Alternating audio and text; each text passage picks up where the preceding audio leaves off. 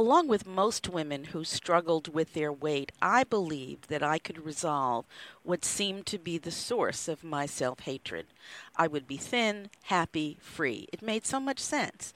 Taking away the source of the pain, and the pain will go away, leaving a bright spirit in its place. So says today's guest, Geneen Roth, whom we will meet in just a moment. Hello, everyone. My name is Pamela Brewer, welcoming you to this edition of Mind Talk. Geneen Roth is a name that you may well be aware of. She is the author of 10 books, including New York Times bestseller When Food is Love, Lost and Found, Women, Food, and God. And today we are talking about this messy, magnificent life. Geneen Roth, welcome. Thank you so much. I'm glad to be here. Now, Geneen, you heard me quote uh, from This Messy, Magnificent Life, uh, but you learned that your view that if you took away the source of the pain, the pain would go away, that wasn't quite on target. Tell us a little bit about how you learned to shift that view. Um, well, I learned to shift it because when I lost weight, as what happens to so many women, um, we lose weight and we think everything's going to be fine, and all that's changed is the size of our thighs. Now, I know for many of us that's a big deal. That's not a little deal to change the size of our thighs. And we are momentarily happy. It's true. We are momentarily happy, but it wasn't actually what was causing us to be unhappy or what was at the source of why we were eating. And and so um you know, I hear women say things like I would die to be as, as thin as I was 5 years when I would have died to have been thinner. Mm. So a, a sense of it's just it just doesn't make it. It's just not it. And I think what happens to many women in in their disappointment about the fact that they're not forever more happy when they lose weight. In their disappointment they actually turn to food again to gain weight because they think ah what the hell? If it's not going to make what i thought better better i might as well turn to food again. I might as well have a good time with food. And so they gain the weight back. And thus the cycle of losing and gaining and losing and gaining so I might as well go back to the perception is what made me happy since I'm not happy now. That's right. However, of course, food and overeating or emotional eating or compulsive eating, and the way I define compulsive eating is eating when you're not hungry and not stopping when you've had enough. That doesn't actually make people happy. Mean, because, uh, you know, what I often say is, when you're happy, when you love something, you pay attention to it. When you love something, you really do it without distractions. You know, you're there, you're focused. What people do with food is endlessly distract themselves. They eat and they're on their Facebook page or on their Instagram or on social media or watching television or talking or reading or walking or standing at the refrigerator or cooking at the stove. So they're not actually paying attention to the food. What I, you know, what I say in the book in this messy, magnificent life is that attention is the key, and attention is the way you really gift yourself or bless yourself with your own self care and or love. That's another way of saying it. But we rarely, rarely give ourselves that kind of attention. It's a rare commodity.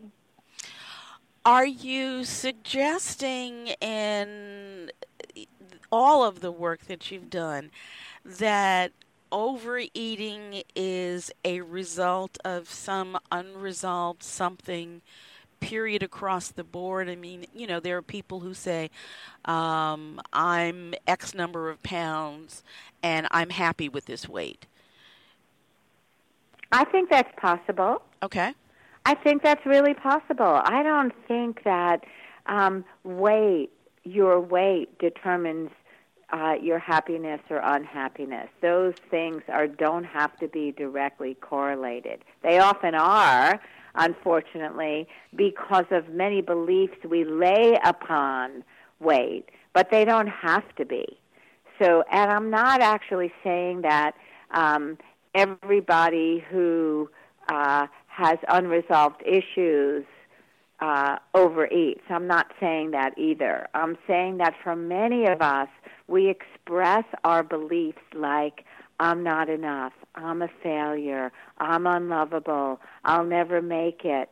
We express those things through food because really the truth is we are what we believe and we express those deep seated and core beliefs through everything we do, through our interactions, through how we talk to our friends, through uh, our relationships with our colleagues, and most especially through our relationship with food, because food is just me and food.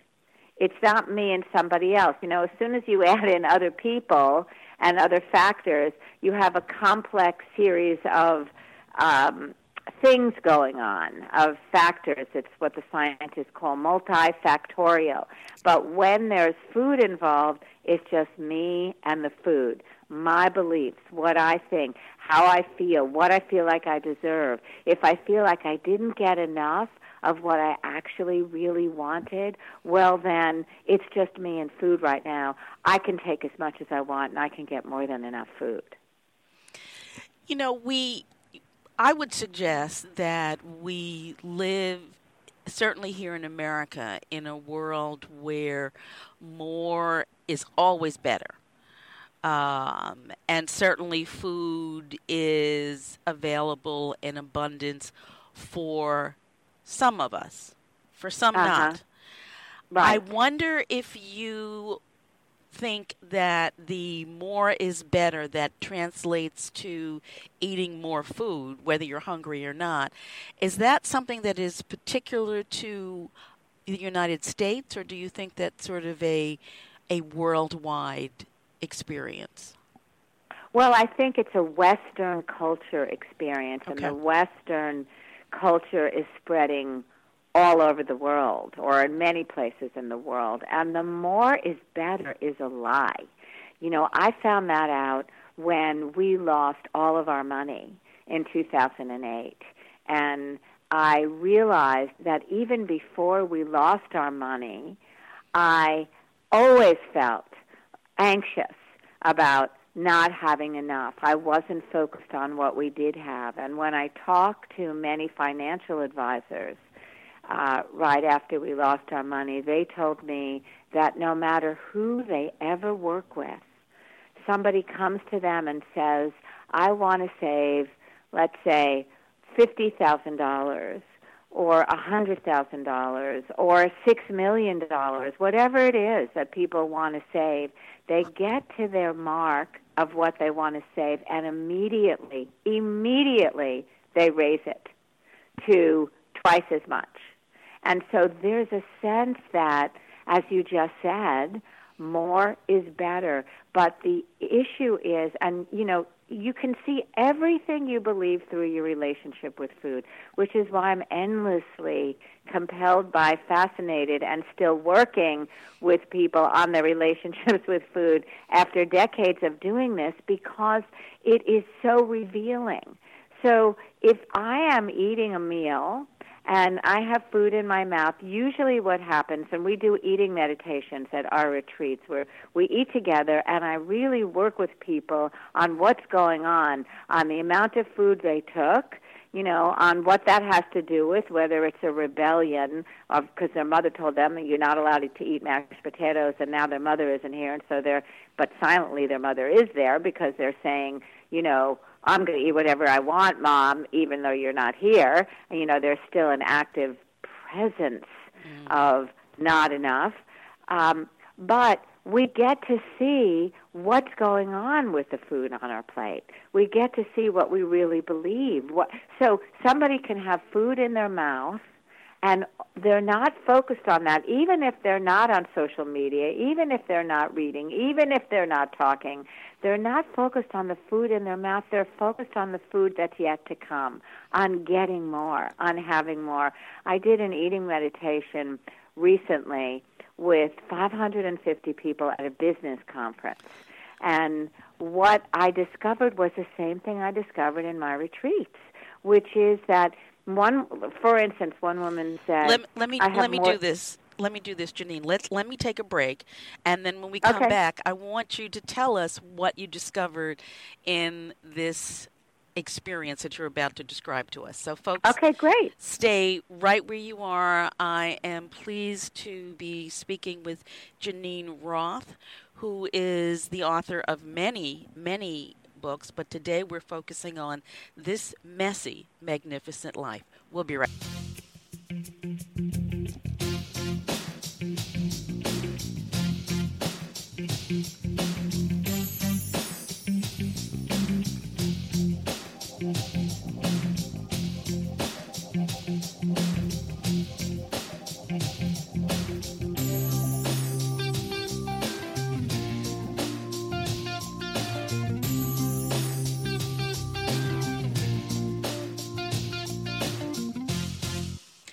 Geneen, you, you mentioned a minute ago the eating meditations that you do, and I was really struck by that concept.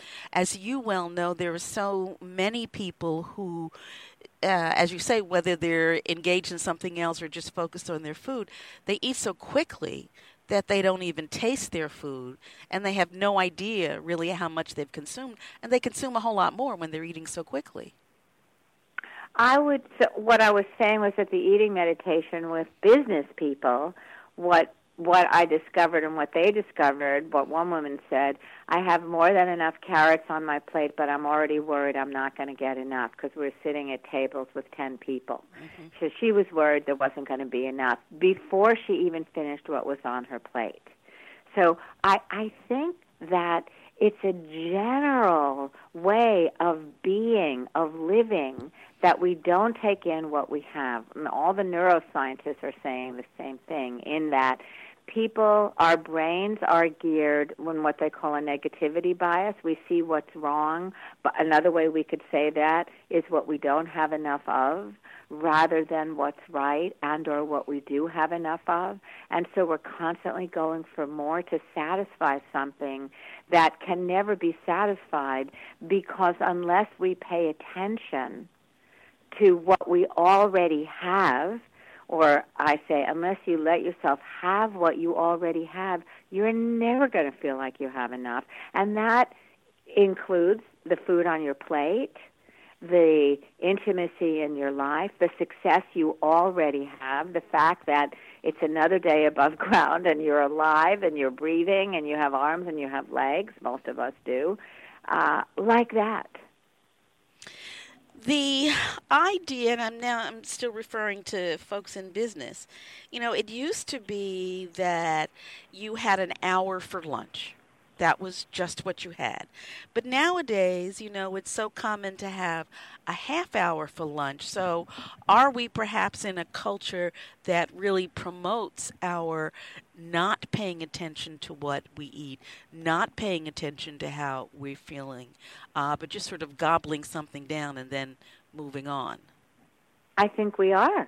I think the culture we're living in is somewhat mad and with its emphasis on externals and on getting more and on never having enough. So I think to do this does require thinking for yourself and doing things differently than the people around you are doing. You know, I, I will often say to women who find that when they lose weight, they're not part of what I call the suffering club anymore. They're not part of, uh, uh, you know, the dieting culture. That's just an example of a piece of the culture, a faction of the culture. Um, this takes realizing that you're not happy doing things the way you're doing them. There's discontent there. There's a low level feeling of anxiety. Now, yes, that's partly because of the culture we're living in and um, the anxiety, especially now, about what's going on in our world, but also it's because of what we're just talking about. the low level anxiety, the feeling of never having enough, the feeling of um, you know, wanting more and never being satisfied, of discontent. And so this takes realizing you're not happy. What can you do about it? The notion that uh, people who are often so desperately trying to lose weight, um, feeling so consumed by the fact that they are, in their view or in the view of the people around them, overweight, and that they could lose weight and then somehow, unconsciously albeit, want to bring the weight back because it served them in some way. That's a hard concept for some folks to pay attention to. Yes, it certainly is. I, I, but you know, uh, this is it's a hard truth, but it's true, and I found this in my own life. I was quite overweight. I was 50, 60 pounds overweight. Um, and it took me, I mean, amongst many other things, I had a very unhappy relationship with food and myself. I didn't like myself, not because of what I weighed, but because I didn't like myself. Mm. What I also found about my weight was that it was helping me in some way. It was speaking for me in a way that I couldn't speak for myself. It was keeping unwanted attention away. It was keeping me uh, feeling unattractive.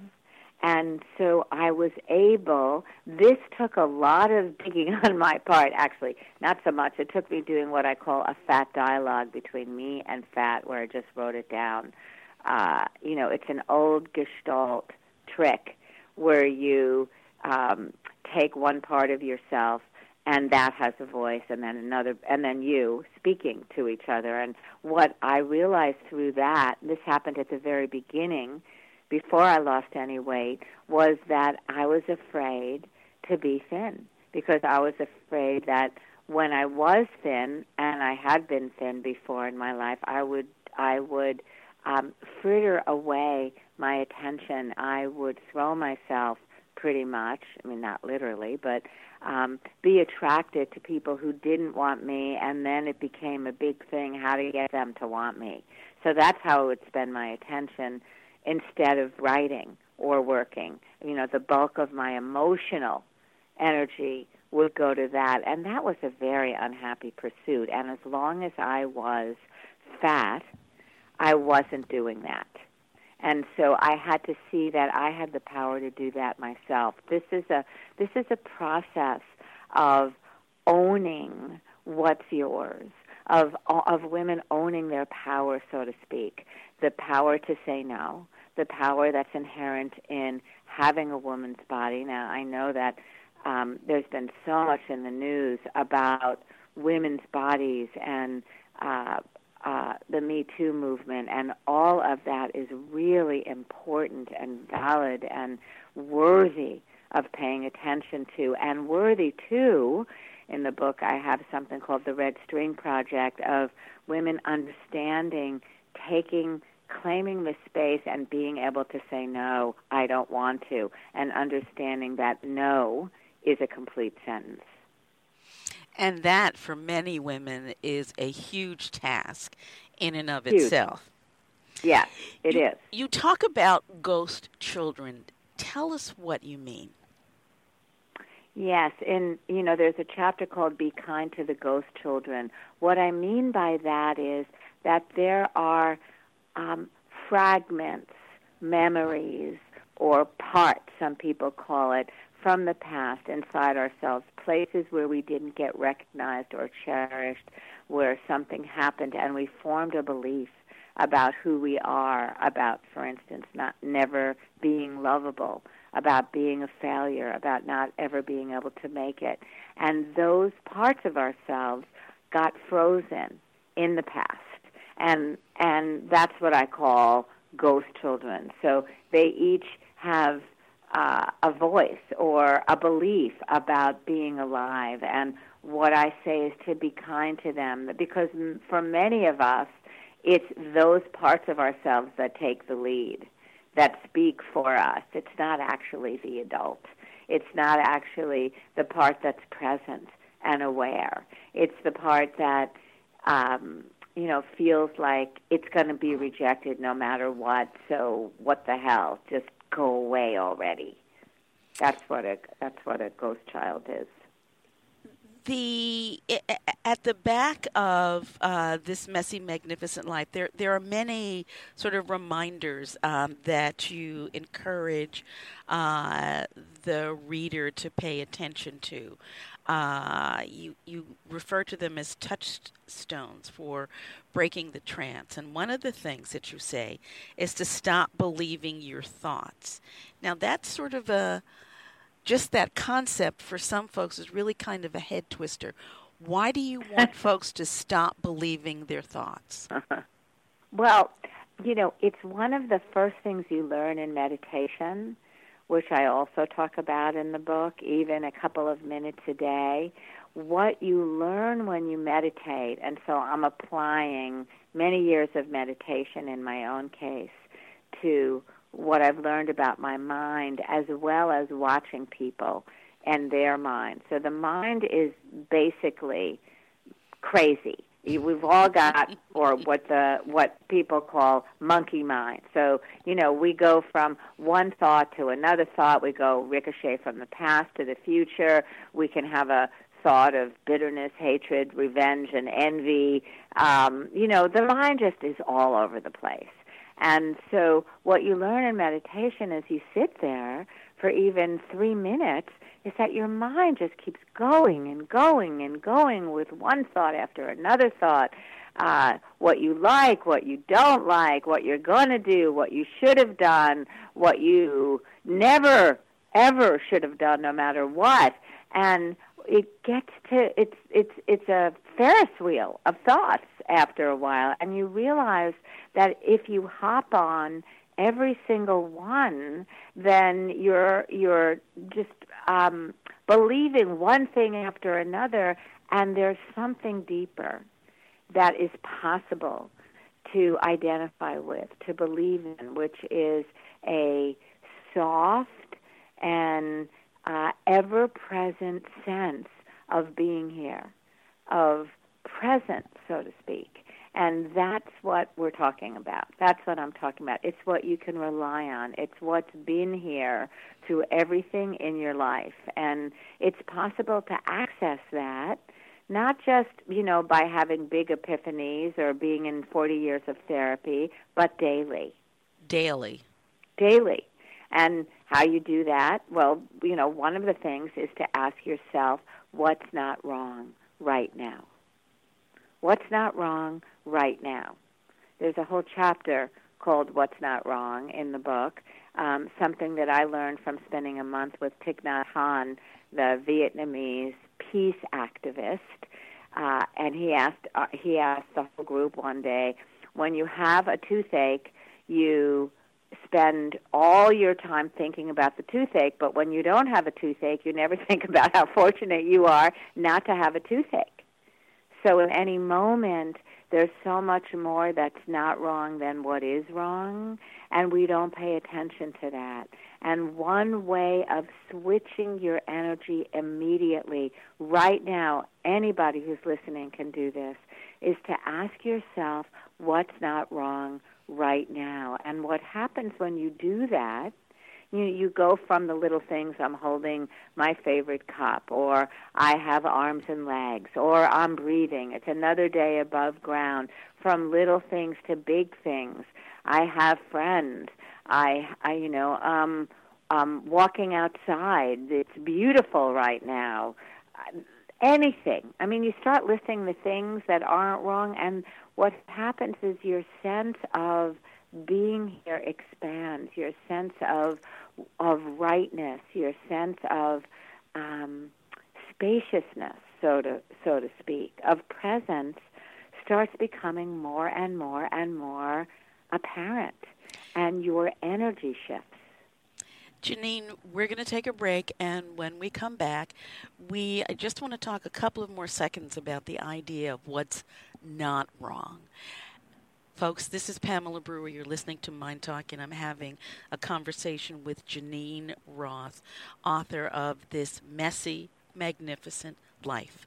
We'll be right back.